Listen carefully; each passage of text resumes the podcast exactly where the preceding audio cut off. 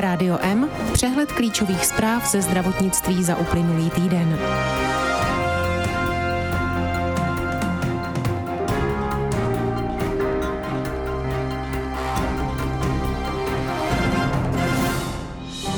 Registrace k přeočkování proti covidu se otevře 20. září. Vědci chtějí určit nákazu koronavirem z nahrávky kašle. Lidé po infarktu podceňují rizika a často na to doplatí. Ministerstvo zdravotnictví dostane na příští rok 24 miliard korun, tedy o miliardu víc. Ošetřovné pro umírající se zbaví podmínky hospitalizace. Pfizer koupí biotechnologickou společnost specializující se na rakovinu krve. Tocilizumab k léčbě covidu schválí Evropská komise zřejmě ještě letos. Britská studie uvádí, že riziko žilních problémů je vyšší po prodělání COVID-19 než po vakcíně. Rádio M z Českého zdravotnictví. Registrace k přeočkování proti COVID-19 se u nás otevře 20. září. Podávat se budou mRNA vakcíny od Pfizer BioNTech a Moderna, a to nejdříve 8 měsíců po dokončení prvního očkovacího schématu. Posilující třetí dávku dostanou zájemci u svého praktického lékaře nebo v nemocnicích.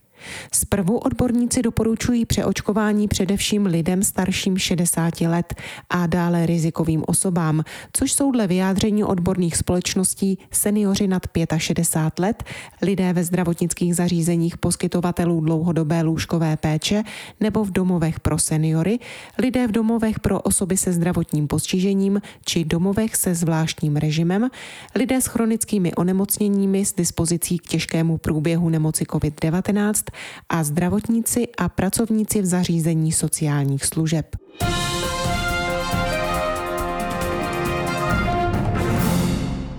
Odborníci na řeč se specializací na zpracování audiozáznamů uvažují o tom, jestli lze nákazu koronavirem rozpoznat z nahrávky kašle.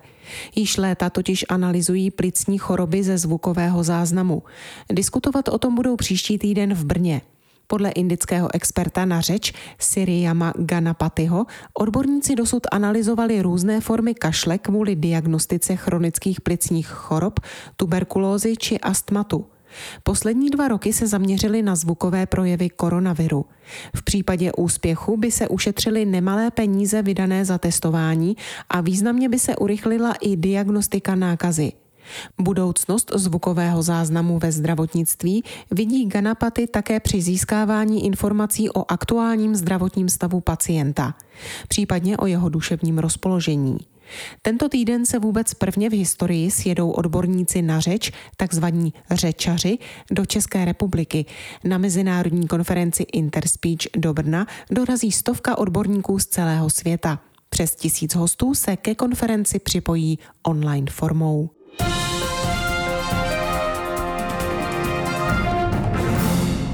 Desetinu pacientů po infarktu potká do tří let další srdeční příhoda. Podle domácích i mezinárodních studií je část následných příhod způsobena tím, že pacienti nedodržují doporučenou léčbu.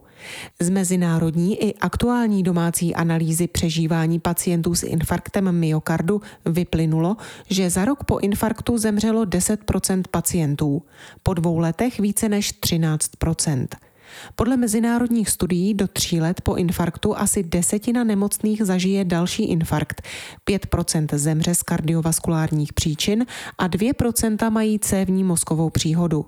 A to přesto, že se léčba akutního infarktu myokardu v posledních letech velmi zlepšila a lékaři dokáží díky moderní léčbě rychle zprůchodnit ucpané věnčité tepny.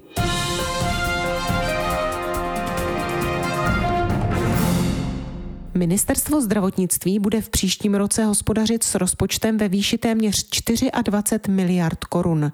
To je zhruba o 5 miliard více než letos a o miliardu více než v návrhu schváleném letos v červnu. Na navýšení před prázdninami vládou schváleného rozpočtu se dohodl ministr zdravotnictví Adam Vojtěch s ministriní financí Alenou Šilerovou. Peníze navíc použije úřad na financování center duševního zdraví a navýšení platu lékařům hygienických stanic. Také jimi podpoří pracovníky státního zdravotního ústavu. Podle ministra část peněz půjde také na nákup vakcín proti COVID-19.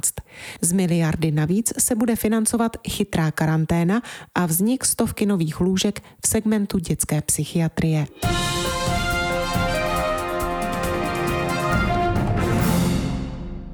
Nárok na získání dlouhodobého ošetřovného se od příštího roku zmírní. Nemocní v terminálním stádiu nebudou muset splnit podmínku sedmidenní hospitalizace. U dlouhodobě nemocných se doba zkrátí na čtyři dny. Změny přináší novela o nemocenském pojištění. Tu v minulém týdnu schválil Senát. Nyní čeká na podpis prezidenta republiky. Platit by mohla od začátku příštího roku. Stávající legislativní úprava podmiňuje vyplacení dlouhodobého ošetřovného pečujícím osobám minimálně sedmidenní hospitalizací pacienta v nemocnici. Při opuštění z ní pak ošetřující lékař pacientovi vystaví rozhodnutí, že jeho zdravotní stav vyžaduje domácí celodenní péči po dobu dalších minimálně 30 dnů.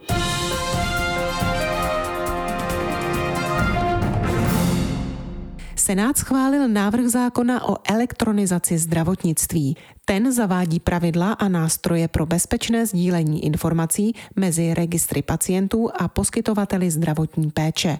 Přechod na elektronický standard má trvat pět let. Zákon nyní dostane k podpisu prezident republiky. Norma nepočítá se vznikem nového centrálního úložiště citlivých dat o zdravotním stavu lidí, ale umožní vznik datového rozhraní, které bude data sdílet mezi zúčastněnými stranami. Resort díky zákonu získá informace o lékařích, zda mají všechna oprávnění. Bude také moci sledovat cestu pacienta napříč systémem.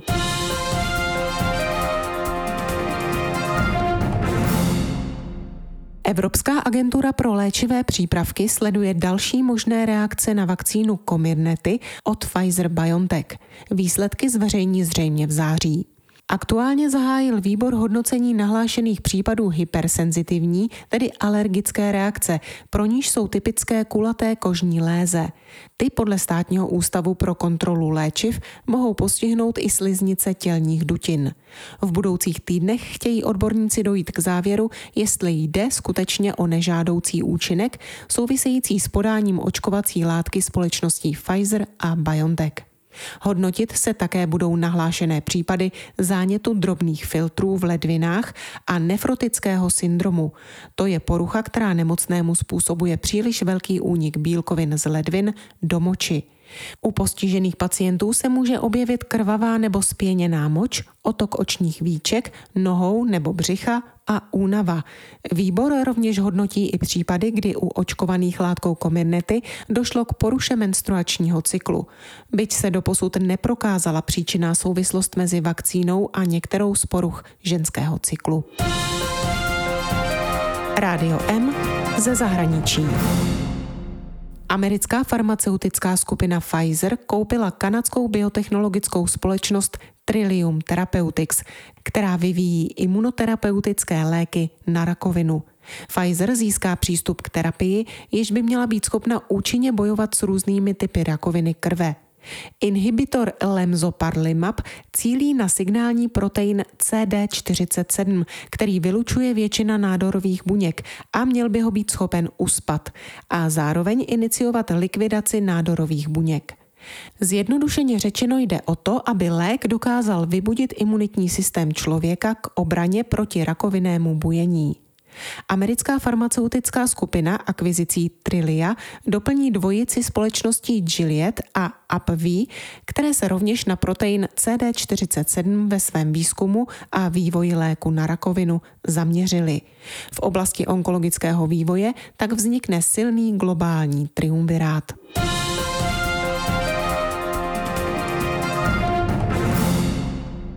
Nadějný přípravek tocilizumab by k léčbě COVID-19 mohla Evropská léková agentura doporučit ke schválení letos v říjnu. Tocilizumab působí protizánětlivě a zatím se indikuje pro léčbu revmatoidní artritidy. Informaci potvrdil Státní ústav pro kontrolu léčiv. Tocilizumab je považován za potenciální léčbu COVID-19 díky své schopnosti blokovat působení interleukinu 6. Tuto molekulu produkuje imunitní systém člověka v reakci na zánět, který hraje důležitou roli při onemocnění COVID-19.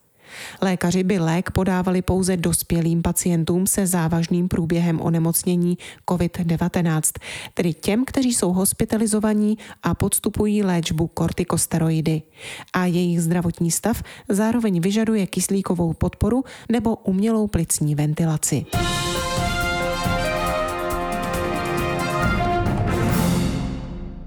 Riziko krevních sraženin nebo trombocytopenie, tedy stavu, kdy má pacient snížené množství krevních destiček, je po prodělání onemocnění COVID-19 vyšší než po očkování vakcínou AstraZeneca. Riziko potíží s oběhovou soustavou je rovněž větší po nákaze koronavirem než po podání preparátu od firm Pfizer a BioNTech. Vyplývá to ze studie, která porovnala data téměř 30 milionů lidí. Po podání obou vakcín existuje zvýšené riziko cévních a žilních problémů. Po prodělání nemoci COVID-19 je ale podstatně vyšší a trvá déle, uvedl to tým vědců z Oxfordské univerzity v textu, který publikoval v odborném časopise The British Medical Journal. Autoři studie zkoumali zdravotní komplikace, které se objevily do 28 dní po podání první dávky vakcín AstraZeneca a Pfizer-BioNTech.